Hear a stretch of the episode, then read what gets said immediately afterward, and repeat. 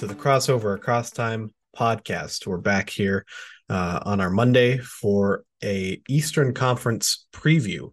Um, we've we talked about this last week that this week we'd be focusing on basically getting a preview for the season as a whole. Uh, starting today, of course, with the Eastern Conference. On Wednesday, we'll be doing the Western Conference. And then on Friday, we'll talk kind of the NBA picture as a whole, some of the bigger storylines, some of the new things to look out for, um, prevailing storylines, things of that nature. Uh, before we get started, uh, I'm your host, Karston. Welcome to the show, uh, or welcome back to the show. Whether you've been listening previously or you're brand new listener to the show, either way, thank you for tuning in. We really appreciate your support on the show. Um, that being said, you know, I think it's a pretty straightforward conversation when it comes to uh, the preview. So let's just go ahead and dive right into it. And I think that any conversation in the East, uh, especially within the last uh, month or so, is now starting with the Central Division and specifically the Milwaukee Bucks. Um, they're a big focal point because of the blockbuster trade um, from a few weeks ago for Damian Lillard. Uh, he is with the Portland Trailblazers no more. It was a long, uh, a long career there. Of course, this last season or perhaps season prior became the Trailblazers' all-time leading scorer. Stellar career there, and now he has a chance to team up with Giannis Antetokounmpo in Milwaukee and push for a championship. That has to be the goal at this point. Um, of course, there are some questions about this team, but they have a new head coach. Uh, you know, longtime head coach uh, Mike Budenholzer.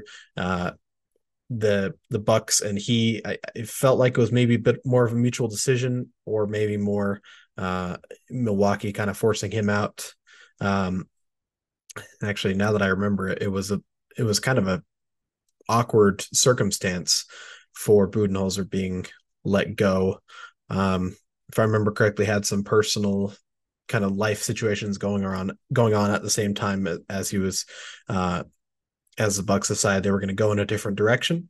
Um, of course, it was around the same time as they had lost in the first round to the Miami Heat in this most recent playoffs. So, uh, a new head coach, Adrian Griffin, uh, longtime NBA veteran who's been with, uh, you know, he's been working his way up the coaching ranks. He gets his first head coaching opportunity with the Bucks and a pretty stellar star tandem.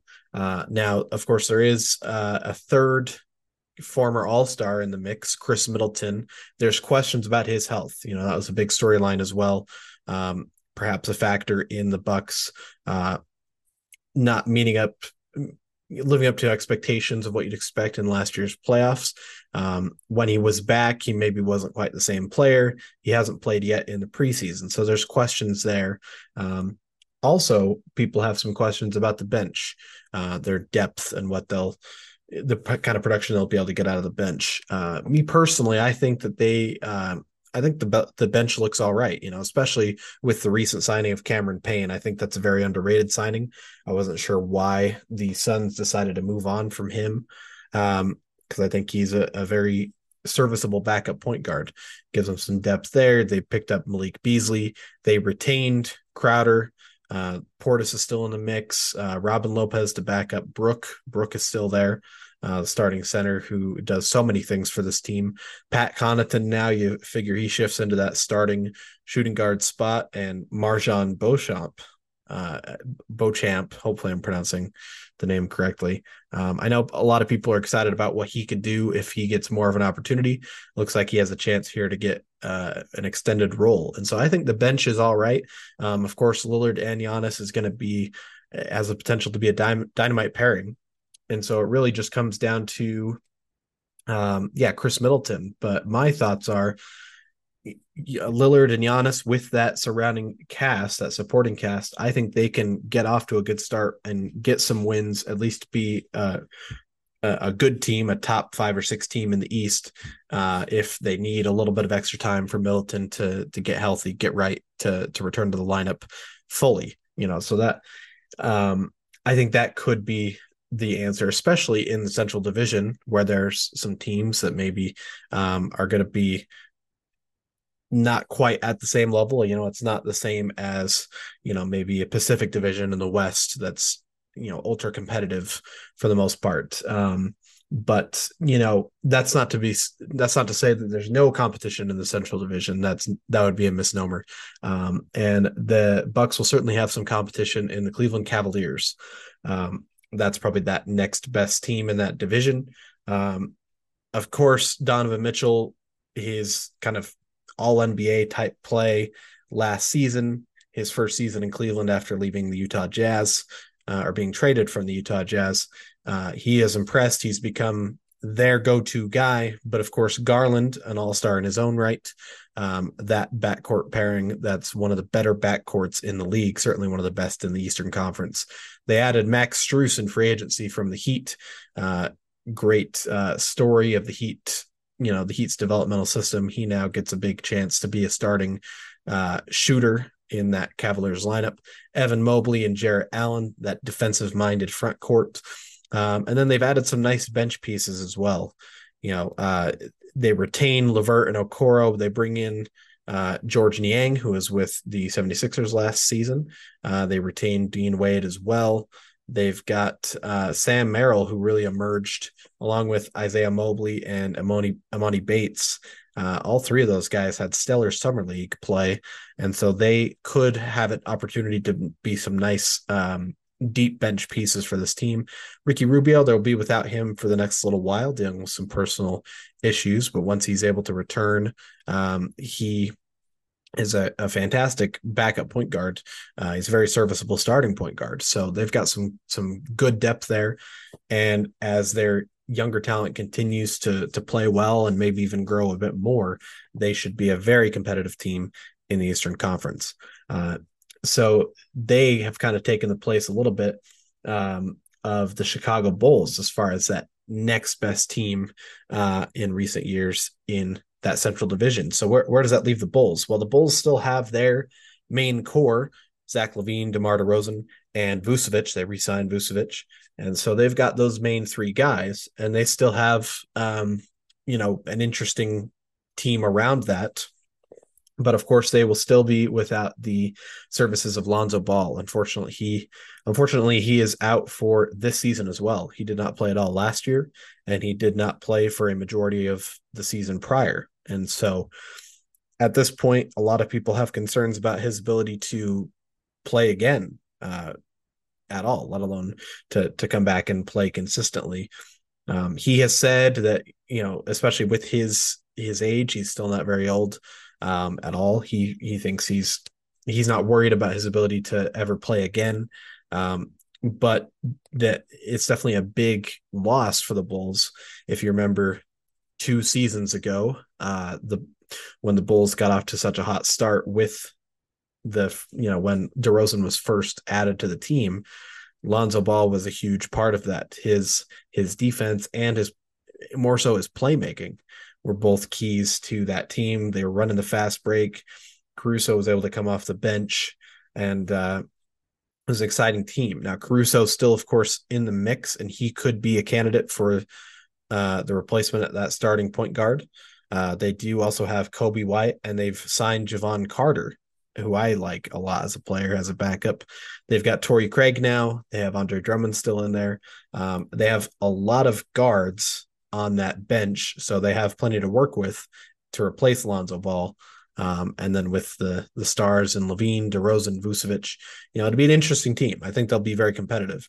Um, it'll just be interesting to see what they're able to do this season um, compared to previous years, how that uh, kind of influences and uh, how the Bulls take that going forward.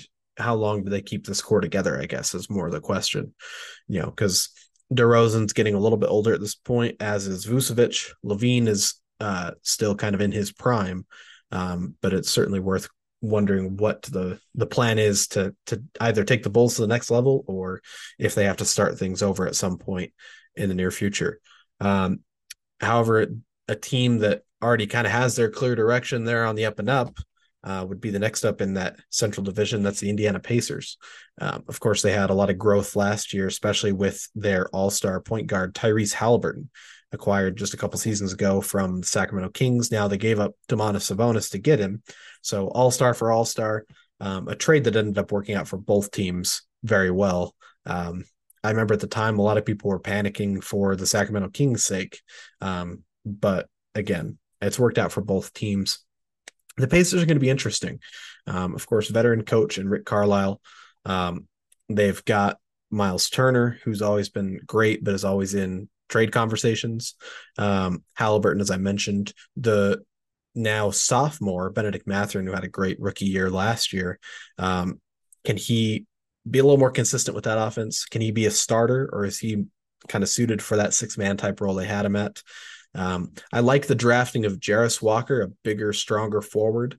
Um, maybe he emerges as a starter and kind of gives them a little bit more size there. Um, and the addition of Bruce Brown, the veteran from the Denver Nuggets, who's now he has a championship ring and he has a chance to to be on the Pacers, make a little bit of money for himself, of course, with a nicer contract, but he also has a chance to help uh, give some veteran leadership and some playoff experienced leadership to a younger squad looking to take that next step to become a competitive team uh, after a few years that they've been out of the playoffs. Obi Toppin from the Knicks, the athletic forward, is in there. Andrew Nembhard also had a nice rookie year last year. Um, a lot of pieces that I like, a deep piece that I like, Isaiah Jackson. Maybe he can get a little bit more of an opportunity. And so Pacers have plenty to work with. Uh, if Haliburton stays healthy, uh, now that he has an extension as well, you know, I think that this could be a this could be a team that could could take a step forward, and maybe they could even uh, supplant the Bulls if they uh, make enough of a move forward. Um, and then the remaining team in that Central Division, the Detroit Pistons, who are very much in a rebuild process. They have been for the last few seasons, and they've got plenty of uh, of young talent, especially at the guard spot. Uh, Cade Cunningham from two seasons prior draft, Jaden Ivey from last season's draft, and now the most recent draft, Ausar Thompson. All three of those guys guards with some interesting abilities, athleticism, defense, scoring, playmaking in various abilities, various levels for all those different players. It'll be interesting to see how those all blend together. They've also got Killian Hayes, another point guard, Monte Morris, a little bit older point guard who's been more of a uh, reserve point guard role. Uh, that's kind of where he's excelled. Um, but that's that's not to say this team doesn't have some front court players. They definitely do. They have James Wiseman, who they acquired from the Warriors at the trade deadline last year. Isaiah Stewart, who just got signed to a big extension. Jalen Duren going into his sophomore season. I liked what I saw out of him last year. I'd like to see him get a, a shot to compete for that starting center spot. Bojan Bogdanovic and Joe Harris now. Joe Harris, a uh, trade acquisition uh, in the offseason. Harris and Bogdanovic, both more veteran players, scorers and shooters, especially. Um, Bogdanovic playing more of that power forward role uh, should give them a little more veteran presence on this team. It's a very young team for the most part. Alec Burks gives them some veteran leadership as well. Um, and uh, they've also got a new head coach, Monty Williams, who was, of course, a phenomenal coach with the Phoenix Suns in recent years. He helped lead them to the finals in 2021. Uh, they were a consistent playoff team, a consistent top team in the Western Conference, but they had uh, experienced early playoff defeat in the last couple of years. Now he goes to an entirely different situation, a young team looking to grow. But when he got in into Phoenix, uh, started there, they were a similar situation. They hadn't been in the playoffs for a while, and he helped them as they learned to to be competitive and to get back into the playoffs. So, can he do the same for Detroit? I think that would really be the question uh, for this team at that moment. Um, that's our central division, you know, and they're not the only division with younger talent uh, in abundance. You know, I think we, if you go to the Atlantic, you can see that a lot, uh, starting with the Toronto Raptors. Um, they're going to be working with the loss of a great player, Fred VanVleet, who signed with the Houston Rockets in free agency. Uh, so now they have a, a, bit of a vacancy at that starting point guard spot. Um, they signed Dennis Schroeder, who could be the veteran to play uh, to to be the starter. They could also play a bigger lineup and have Gary Trent Jr more of their scoring guard. He could play a, a point guard type role. Um, of course, we've seen with this team, they have so many dynamic players and especially dynamic forwards. Any of those guys could kind of bring up the bring the ball up the floor and they could run a unique type of offense. Scottie Barnes, Pascal Siakam. Uh, of course, Siakam is the, the the big dog now, unequivocally. VanVleet was kind of a a co guy there as far as best players on the team. Uh, Jakob Poeltl, who's a great you know player to bring back. He had been a Raptor. They brought him back at the trade deadline last year, and he was just a great fit for that starting center spot once again. Um, Gradey Dick, the rookie, uh, could have a chance to be uh, an emerging player. Of course, one of the the few guards really on the team. Um, Otto Porter, you know, can he return from injury and be productive? You know, what is this team's ceiling? I suppose this season are they just going to be a, a, team that's more building, or are they going to be competing for a play-in type spot? I guess that's the question. Uh, of course, the new head coach, uh, Darko Rajakovic, um, who's also this is his first chance at an NBA head coaching uh, head coaching job. So it'll be interesting to see what he does as a head coach and how this team uh, gels together. Again, a lot of young talent. How does it all go together? Um, is really the question there. Um, and yeah, the front court is another thing. Um, Siakam and Poeltl, of course, great. Barnes, Anunoby, you know, bigger forwards, and then off the bench, Boucher, Koloko, Achiuwa, uh, Jalen McDaniels, Thaddeus Young, a lot of front court guys. So I'm interested to see how that all kind of works together. Um, another team that is younger talent focused that will be looking to kind of compete for play-in spot uh, potentially would be the Brooklyn Nets, uh, also in that Atlantic division when they made the trade, they traded away Kevin Durant at the trade deadline. Uh, they got back some great players from the uh, from the Suns, Mikal Bridges and Cameron Johnson, in particular. Um, now they also with the Kyrie Irving trade, they got Spencer Dinwiddie um, and Dorian Finney-Smith from the Mavericks, and those are all four of those guys are key parts of the rotation. Three of those are starters. Finney-Smith coming off the bench, and now we have a full season of that we should have a full season of a healthy Ben Simmons at the point guard, you would imagine. Um, Nic Claxton continuing to grow. You know, there's a lot of intrigue with this team, and especially with Mikal Bridges. You know, there was a stretch when he first got to Brooklyn, and especially in the playoffs, his scoring, we already knew he was a great defender, but his scoring was off the charts. If he can maintain that for a season, the scoring with the defense being one of the better two way players in the NBA, you know, you could be on the lookout for him as an all star, as maybe an all NBA, depending on how well he performs. Certainly, all defensive team um, would be one to watch out for as well. Cameron Johnson, what he can do with a little bit more of a extended role. Um, again, the Ben Simmons question you know he's played and he's looked all right in the the preseason so far, especially offensively. Um, a guy that's looked really good in the preseason offensively is Cam Thomas. We know he had that crazy stretch last year of of high scoring games. Uh, I think it was right after the Durant trade, um, and he's looked great again in the preseason. Uh, they had a game against the Lakers. Him and Austin Reaves went back and forth, uh, trading three pointers, and we'll talk about Reeves, of course, on Wednesday. But um, what can Cam Thomas be? Can he be a starting type guard? Can he be a, a, a star on the team, or can he be more of a six man type player? Uh, they've signed Lonnie Walker to to help out their depth. Royce O'Neale's still in the mix, so I think the Nets are going to be really intriguing. The Nets and the Raptors both teams with younger talent, making a push for the play-in tournament, but Nets probably a little more so with what we saw from Mikal Bridges, especially. Um, so there's some intrigue there in the Atlantic Division. A team that's a little more definitive as far as they should make the playoffs would be the New York Knicks. Um, the Knicks are are consistently consistent. Uh, I guess is one way to phrase it. You know, the the Brunson signing in the previous off season ended up being a slam dunk. You know, Brunson has been a, a fantastic point guard for the Knicks. Um, Randle, of course, after he was an all star two seasons ago. The prior season, he slumped a little.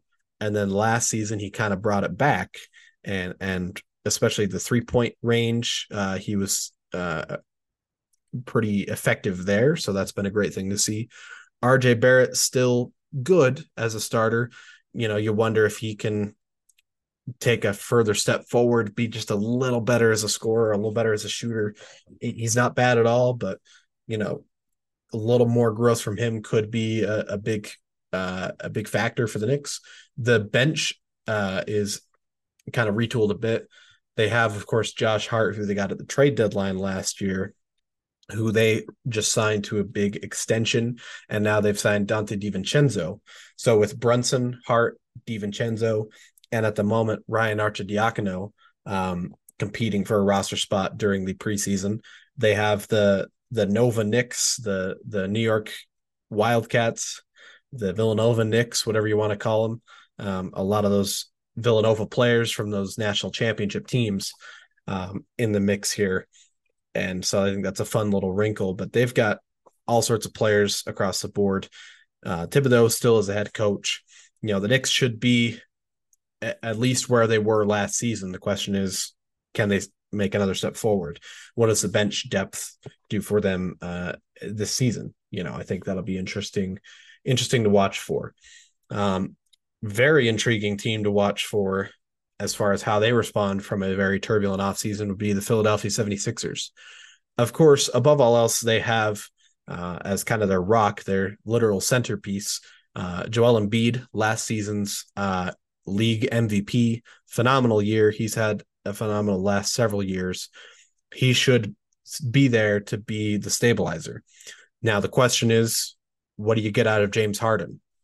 It was a very acrimonious, um, I, I want out, Daryl Morey, the relationship there being uh, in in pieces, I suppose. And at this point, Harden has returned to the team in in a training camp capacity and uh, preseason to an extent. I don't believe he's played in the preseason at this point, but he's he's been with the team. He's working out with the team. So there was no trade ever made. He he signed the um, the player option with the idea that he would work with the front office on on a trade. At least this is what was uh, was kind of in the news and the rumor mill. A trade to either the Knicks or the Clippers was what was uh, was was discussed in media circles. Didn't ever end up happening. So he's now back with the Sixers, and lost in all of this, and also lost in his inconsistency in the playoffs was how stellar James Harden was this last year. I mean, I believe he led the league in assists or was one of the league leaders in assists. He was um, a productive scorer. He wasn't looking to score first because he was feeding the MVP and Embiid. Um, and even in the playoffs, even though it was inconsistent, he had some games that were truly, you know, they were Houston esque, reminded you of what made him so amazing in Houston. And so, even though it's going to be a bumpy road, we have seen players who requested a trade. It was very clear they wanted out and they didn't get traded. And they went on to still be productive for their teams. So it's possible. We'll just have to see what actually happens. Maybe it's a, a trade deadline move to to move on from Harden. Who knows what will happen? But that's going to be a big storyline with the Sixers. And then around that, you know, I think the team is still solid. Maxey, of course, a young guy that everyone is excited about him continuing to emerge. Tobias Harris and PJ Tucker, those veteran forwards, especially Harris with the scoring more so than Tucker. Tucker with the spot up threes in the corner. Um, the bench is an interesting mix. Pat Bev, Patrick Beverley, um, the the veteran physical defensive point guard, the ed, you know, an edge to him in his game. Uh, De'Anthony Melton's still in there. Danny Green uh, stayed in there as well. Kelly Oubre Jr. Uh, signed, and he could be a great six man type player um, at the forward spots, you know, and the the center depth as well. Uh, Mo Bamba, Montrezl Harrell, Paul Reed. Uh, Paul Reed's been a guy that I've enjoyed. He almost went to the Utah Jazz on a uh, um, an offer sheet, but then the Sixers retained him. So if Harden is there and he plays well, then the Sixers should be right there in the mix of contention. But Harden is just such a question mark. It's hard to say. And another question mark, of course, is a new head coach. Um, longtime head coach Doc Rivers is now in the broadcast booth with ESPN, and former Raptors head coach Nick Nurse, uh, a champion just a few seasons ago, is now coaching the Sixers. Can he unlock something in the team and Harden and Embiid in that mix that can um, help elevate them from the second round exit? That can push them into a, a true contender that can change things in Philadelphia. Um, that'll be exciting to watch for. And of course, the team that's going to be at the top of the Atlantic Division is the Boston Celtics, and one of the most active teams in the offseason, which is surprising in some senses. You would think a team that has been so stellar the last couple of seasons, even with two different head coaches, both those years. Um, they made the finals just two years ago. Jayson Tatum, one of the best players in the league at this time. Jaylen Brown, uh, always kind of exceeding expectations, uh, better than people might expect, or better than uh, he gets credit for sometimes. You know, it'd be very easy to maintain that core, but there's also that uh, knowledge that a championship window or a contending window uh, doesn't stay open forever. So you have to stay aggressive and you have to be willing to risk changing things up.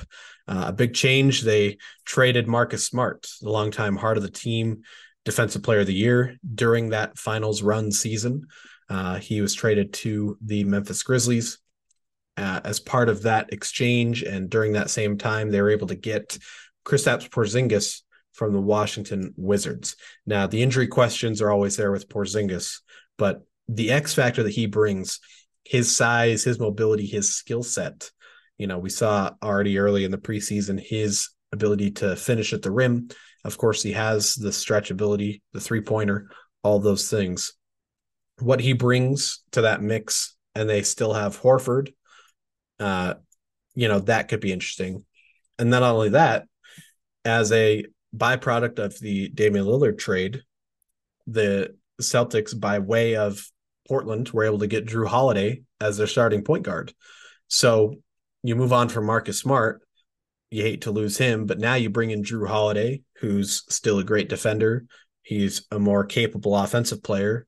He has all the great intangible, you know, great teammate, great community guy, uh, all of those uh, you know, the sportsmanship awards, all those kind of things, the leadership that he brings there, and championship experience that he had in Milwaukee. So that potential starting lineup is awesome. The bench, maybe there's some concerns. You know, Derrick White is has been great off the bench. Um, they lost Robert Williams as part of the trade for Jrue Holiday, so now the not having his physical edge inside. Luke Kornet off the bench. They've signed Lamar Stevens, Wenyen Gabriel. So those guys can maybe try and make it work. Um, they also have Payton Pritchard, who signed an extension uh, just recently, and he'll get a chance to kind of reemerge as a, a backup guard. I like him being there. The rookie Jordan Walsh, a late round pick, but he could be he's a, a player that people are excited about. Like he could be a steal from the draft. And then, of course, Jaylen Brown, if we're talking extensions signing the richest contract in NBA history, uh, extending with the Celtics. So he's locked in. Tatum's locked in. They have a retooled team. Joe Mazzulla back as head coach. That should be one of your top contending teams in the Eastern Conference. Uh, absolutely. I mean, and what an exciting team to watch for. And there's excitement all across the Eastern Conference. Early season, preseason excitement uh, coming from the Atlanta Hawks and uh, that's where we're going next in the Southeast Division. Um, I don't know what it is about Atlanta, especially when they're playing at home, uh, at the their home arena. They they always have these close games. They've had two preseason games. Their first two preseason games were both like down to the wire games. They had a streak of, and maybe not a streak, but they had a, a series of games last season um, for a couple of weeks where they were all you know, buzzer beater finishes, overtime games. Um, AJ Griffin had a couple of buzzer beater game winner type plays last year. There's just always something exciting about Atlanta. And some of that, of course, comes from their star, Trae Young, his style of play, his ability, which is he's actually kind of in a league of his own. I was saying some statistics on his logo three pointers. Actually, he has more than either Damian Lillard or Stephen Curry, which is a little surprising. But of course, we know that he has his own uh, stellar abilities from three point range. Maybe not quite the efficiency, but he can he can certainly knock it down. Dejounte Murray, his second season in Atlanta, the defense, the the edge that he brings is exciting. There's no John Collins, of course, he was traded to the Utah Jazz, um, but that now just gives a little bit more opportunity for the younger front court guys. Clint Capela, of course, is the starter, uh, the defensive minded center, but Onyeka Okongwu, uh, Saddiq Bey, the trade deadline acquisition from the Pistons, I believe, by way of Golden State, if I remember that trade correctly. Uh, Jalen Johnson, second year guy. Uh, Bruno Fernando, deep bench player there. That front court, those guys will get more of an opportunity to shine. Um, Bogdanovic coming off the bench, uh, AJ Griffin, as I mentioned, and they actually added Patty Mills and Wesley Matthews. So they have a little bit more veteran presence uh, to help out this team. And they have the first full season of their head coach, Quin Snyder. He was brought in uh, about the midway point last year. He was, of course, such a great head, coach with the Utah Jazz for so many years. Now his first full season with the Hawks and this unique lineup. It'll be interesting to see how competitive they can be in the Eastern Conference uh, and in that Southeast Division. Staying in the Southeast Division, let's talk about the Charlotte Hornets. Um, a young team, again, a lot of exciting young talent. Uh, starting with the the second overall pick, Brandon Miller. Yeah, I was trying to remember how the the top three went. Second overall pick, Brandon Miller, uh, small forward, bigger forward. He can maybe play some power forward as well. Um, brings you some scoring. You know, it'll be interesting to see how he fits into the rookie of the year chase, which of course is going to be one of the biggest storylines this season. But we'll get more into that with our Western Conference preview. Um, but he'll be in there with LaMelo Ball, of course, the star for the Hornets, he just signed a nice extension. His health is really the big question. When he plays, we know that he can be dynamic, that he can be exciting, he can be a great player, he can be an all star. But his health the last couple of seasons has been a big issue for this Hornets squad and their hopes to to get out of the you know subpar losing type seasons and to get into contention. So that'll be something to watch for. Um, they also have PJ Washington, who signed a big extension himself, and he's had some nice preseason games, especially in the last few days. Um, can he be the starter alongside Miller and the sophomore center Mark Williams, who showed some nice flashes as well? Could that be a lineup to build for the future? Um, and then, of course, we can't forget Miles Bridges. Uh, he didn't play at all with the team last season. He was re signed this offseason, but was also suspended 30 games because of the whole, uh, I believe it was, uh, you know, misdemeanor or felony or something of that nature. I'm forgetting a lot of the specifics. Um, conduct detrimental to the team, if we want to phrase it that way. Uh, and it's unfortunate, you know, because he, when he played just a couple seasons ago, he his last season that he played, he really emerged as a a great scorer and a great complementary piece to LaMelo Ball for that season. Um, and so, lo- having lost that, it really set them back last year. So, after that suspension is over, um, probably by December or January at that point, will he be able to come back and and contribute to this Hornets team? Will he be a positive player for them? Uh, is a, another way to say it, I suppose. But uh, you know, Steve Cliff, Steve Clifford, veteran head coach, uh, young talent, Lamelo Ball's health.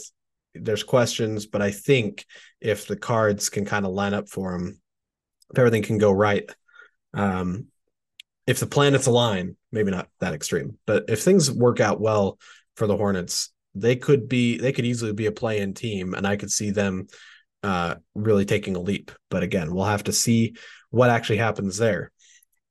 One team I'm really intrigued by is the Washington Wizards. Now, they're going to be one of the lower performing teams record wise in the Eastern Conference. Um, that's a pretty safe bet, I would think. You know, this is their first season without Bradley Beal in probably about 10 years, if not more. I want to say it was the 2012 or 2011 2011 draft, I think, was when they got Bradley Beal. Um, and of course, the year prior to that, they got John Wall. Um, it was about six or seven years ago at this point, they had that great playoff run with Wall and Beal, and they were a very good Eastern Conference team. And there's just been this very gradual downfall of losing those players first to injury and then losing them to another team, either through trade or through a free agency signing or what have you. And now the remaining pieces and the new pieces are an interesting mix. Uh, Daniel Gafford Gallinari now on the team. Kyle Kuzma, of course, was there last year. Jordan Poole, the trade acquisition uh, in exchange for Chris Paul, who was acquired in the Bradley Beal trade. Uh, Tyus Jones from the Grizzlies off the bench. They have Coulibaly, the rookie, who was, I believe, like the seventh or eighth pick. Deni Avdija uh, going into his third or fourth year. Corey Kispert into his second or third year um, Delon Wright, Landry Shamet. So it's a lot of young-ish. I mean, Kuzma's not ultra young. Poole's a little bit younger, and so is Tyus Jones, but still not as young as some of the younger, some of the other teams with young talent we've talked about. Same with Gafford. So it's young-ish, but they're also players with a lot of NBA experience. So they could have potential to to gel together. You now have increased offensive workload and opportunities for Kuzma as well as Jordan Poole. He's definitive one of your offensive guys. Tyus Jones is now a locked in starting point guard. You know, there's opportunity for most players on this Washington roster. Uh, their head coach, Wes Unseld Jr., is still there. He's been their head coach for a while. So, you know, there's not much expectation as far as uh, regular season record for the Wizards. The question is, which players take advantage of the opportunities in Washington and how can that help the team going forward? I would say that's the storyline for that team. Um, and another team with young talent that has opportunity, the Orlando Magic. Um, they have a little bit more definition, though, thanks to the defending rookie of the year, Paolo Banchero.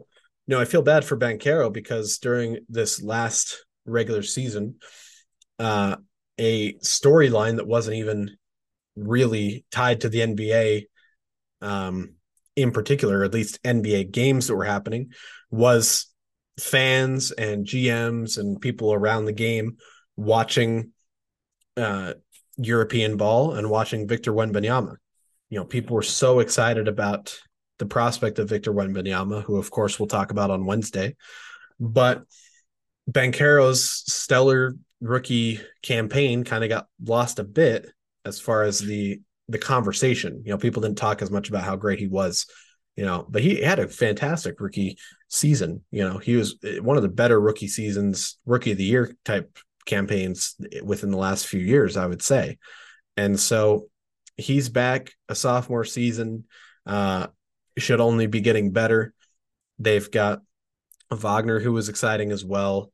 Um, and from there, you know, there's a lot of interesting, especially the guards. Anthony Black and Jett Howard, the two big draftees uh, at the guard position, going to be competing with the likes of Cole Anthony, Jalen Suggs, uh, Markelle Fultz to to find what that guard rotation looks like. So that'll be an interesting uh, mix there. Joe Ingles, the veteran, signed there for that veteran presence and leadership.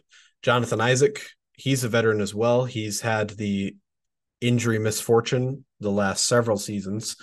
Um, does he make a return? Does he is he a part of the Magic's plans in a capacity at all in the future? You know, that's something really interesting to watch for, I think. Um, and uh, yeah, Banchero's sophomore year and how the the the guards shake things out, who potentially emerges at that those spots, I think that's going to be an indicator for what Orlando is able to do in the future. Um, but ultimately, of course, we talk about these other four Southeast Division teams. Um, we know whose division it is the reigning Eastern Conference champions. That's the Miami Heat. You know, uh, the other teams are interesting. They have some potential to to be competitive, especially Atlanta. But we know that Miami is going to be the team to watch for in that division. Uh, as I said, they made the finals last year. Um, Jimmy Butler, of course, he had his media day moment, the quote unquote emo Jimmy. Uh, if you remember last year's media day, he had the the like dreadlocks and that whole thing. So now I think this is just going to be a yearly tradition. Now I'm curious what he's going to do next year's media day, um, but that's besides the point. So uh, Jimmy Beat World is in, in there, or um, uh, Ball Out Boy, or whatever you want to call him. Um, he's there, of course, and he's he's so underrated as far as his level of play, especially what he did in the playoffs to get them to the finals. Um, phenomenal. I mean, he's one of the best players in the NBA, bar none. You know, I don't think I don't think that's overstating anything at all.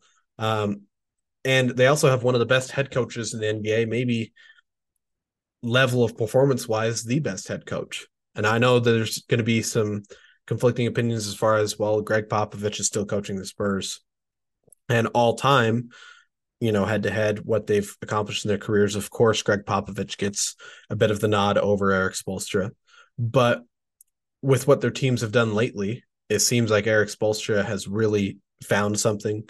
You know, the the quote unquote heat culture has been um, has been great.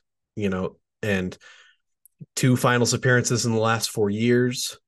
Um, you know, three or four um, Eastern Conference Finals appearances. You know, they've been phenomenal, and they added Kevin Love this past season during the season. Uh, and I think he's been a great addition at that power forward. Really allows Jimmy to just be the wing player more so than having to kind of be near that power forward, maybe playing power forward sometimes. You know, they're small ball to an extent, and he can make that work, but he's better as a small forward, sometimes maybe shooting guard. But Love, they have Adebayo, of course, underrated defender. He's been stellar. He was great in the finals too. He was really phenomenal in the finals. Tyler Herro back from injury. Uh, he should really help out this team. Lowry. They brought back Josh Richardson after however many years he's back in Miami. Um, Caleb Martin still has a chance to to be a player after his emergence in last year's playoffs. Jamie Jaquez Jr., the rookie, uh, should give them some guard help. And uh, Thomas Bryant and Orlando Robinson, the backup bigs. I actually like that mix a lot. I felt kind of bad for Thomas Bryant being traded away from Denver around the trade deadline, and then the Nuggets go on to win because I like what Thomas Bryant does. I liked what he brought to the Lakers when he was there. Um, so I like his chance to be a uh, a depth piece for the Heat and Orlando Robinson. You know, it's a name not a lot of people know, but when I've seen him play or seen his stat lines, uh, he's impressed me as far as in his role. You know, an 11th or 12th man off the bench. You know, getting some some spot minute play at center. I think he can bring a lot to this team, and so. You know, they didn't get Damian Lillard. Of course, that was a big thing that people were looking for. But they've still got a solid team. You know, I guess the question would be do they look to bring in, you know, a little bit more bench help in some capacity? You know, do they look to a free agent market, a buyout market at the trade deadline, or swing into trade at some point? Otherwise, you know, as Jimmy Butler said in their media day, he is very much of the opinion that they're they have their eyes on the finals still. You know, people might question that, but people question the Heat being a contender all of last year, right up until the point they were in the finals. And so it might seem odd comparing their roster to other rosters, but I don't think it's such a uh, such a stretch, you know, because they have the track record. They've uh, they've done it before, and so there's no reason to start doubting them now. So of course the Heat are going to be in the mix in the Eastern Conference uh, contention and that's our big run through team by team, division by division of the Eastern Conference. Let me take a break real quick to try and replenish my not replenish, but patch up my throat real quick. um, and real quick, I'll just kind of talk as far as which groups are contending playoff bound. I have four groups for you. This will kind of be our wrap up for what we just talked about. We have the contenders, that's the first group. We have playoff bound, second group, the play in mix, your third, and the teams that are building for the future, that's fourth. And I mixed, I went back and forth on some of these teams. Right now, I think you you have five teams that are really in the contending mix in the Eastern Conference. And you can probably guess what they are. Milwaukee Bucks, of course, Boston Celtics, Miami Heat, Cleveland Cavaliers, and Philadelphia 76ers. Now, Bucks, Celtics, and Heat are easy locks as your contenders in the East. The Cavaliers, I debated putting them playoff bound, but I moved them up. I think they, if Philadelphia doesn't quite work things out, Cleveland would be the next team up to be uh, competitive in that mix. And on the flip side, Philadelphia was a team I debated moving down into simply playoff bound just because of the question marks around James Harden. But with Embiid still as good as he is and the potential there with a new head coach, I think it's fair to still put them as technically a contender at this point. So there's five in your contending mix. You're simply playoff bound teams, uh, three teams that I think are pretty safe to be in the playoffs or at the very least, you know, the play in picture. Uh, the New York Knicks, the Atlanta Hawks, the Chicago Bulls. Um, good teams, good coaches, good rosters, and star level players. You know, they should be uh, they should be doing just fine as far as the playoff picture is concerned. Then you have four teams that are going to be vying for a a play-in tournament spot and trying to to make their way into the playoffs. The Brooklyn Nets, the Indiana Pacers, the Toronto Raptors, and the Orlando Magic.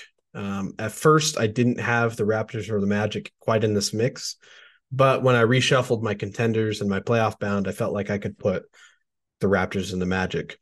The Nets and Pacers, of course, both aided by young talent that really broke out last year. Nets a little less so, but they also are the team that made the playoffs last year, um, with some help, of course, from Kyrie Irving and Kevin Durant before they got traded.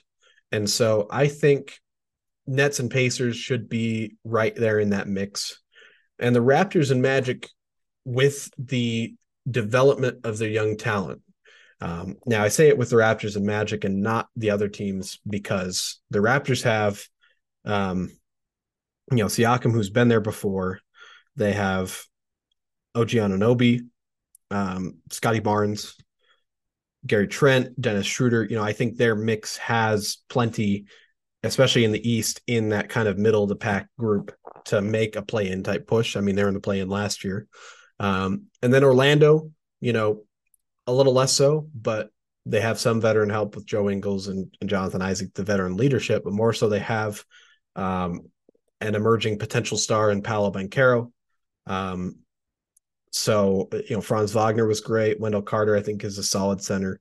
So a lot less so than Toronto, but I think they would be the the last possible team, if not Charlotte, in that kind of play in mix. So that takes us to the building teams. I have three, and yes, Charlotte is one of the building teams just because of the big health questions with LaMelo Ball in particular, the Miles Bridges suspension, um, and then the question, you know, Brandon Miller, I think has a lot of upside, but he is a rookie. You know, that compared to Paolo Banchero, who's a sophomore, we've seen him in the league playing well. We haven't seen it quite yet with Brandon Miller in regular season play. I think he'll be great. Uh, he has, I think, he has a chance to be really good, but we just don't know. You never know. So that's why I kind of put them in building and then the Pistons and the Wizards. Um, you know, Pistons still there's a question mark with Cade Cunningham. You know, if he's healthy, I think he can really emerge um, and maybe get into a you know dark horse all star conversation. You know, I I maybe I'm a little optimistic there, um, but I, like Cade Cunningham a lot. I'd like to see that happen. You know, and then the Wizards. I mean, both of those teams, they just have such a mix of, you know, all, most of the players are on kind of the same level field of, oh, they're intriguing, or most of them are intriguing younger type talents. But to be more competitive, you have to have players that who have taken a step forward. You have to have, you know, a Miles Bridges or a Tyrese Haliburton. More so, you need a, you know, a Trae Young or a, a DeMar DeRozan, a Zach LaVine. And that's more just to say you need players who are all star type talents who can lead teams. And Detroit and Washington just don't quite have that yet, or at least they don't have it definitively. And Charlotte potentially has it in LaMelo, but the health question that's really the only thing holding him back. So that would be my at this point in the preseason as we preview this upcoming regular season. Those would be my groups of kind of where I feel like all these teams are going to fall. So it's going to be exciting. You know, I think it's a really interesting mix. Um, there's going to be some more that we'll talk about on Friday with some of these teams. Of course, we'll maybe touch on the James Harden situation again. We'll talk Lillard and Giannis. We'll talk Boston. We'll talk a lot of the top teams, um, the contenders, because we'll get into kind of a playoff type picture. Um, so definitely be prepared for that. But um, I think it's really interesting to look at the Eastern Conference as a whole. And on Wednesday, we'll do the same exact thing with the Western Conference, potentially even more intriguing. Um, so definitely be on the lookout for that. Real quick, I'll go ahead and plug our socials. Um, on Instagram, crossover across time. Uh, same thing on Facebook. On Twitter, we're X over across time. Uh, the X, of course, your cross, so X over, but crossover across time.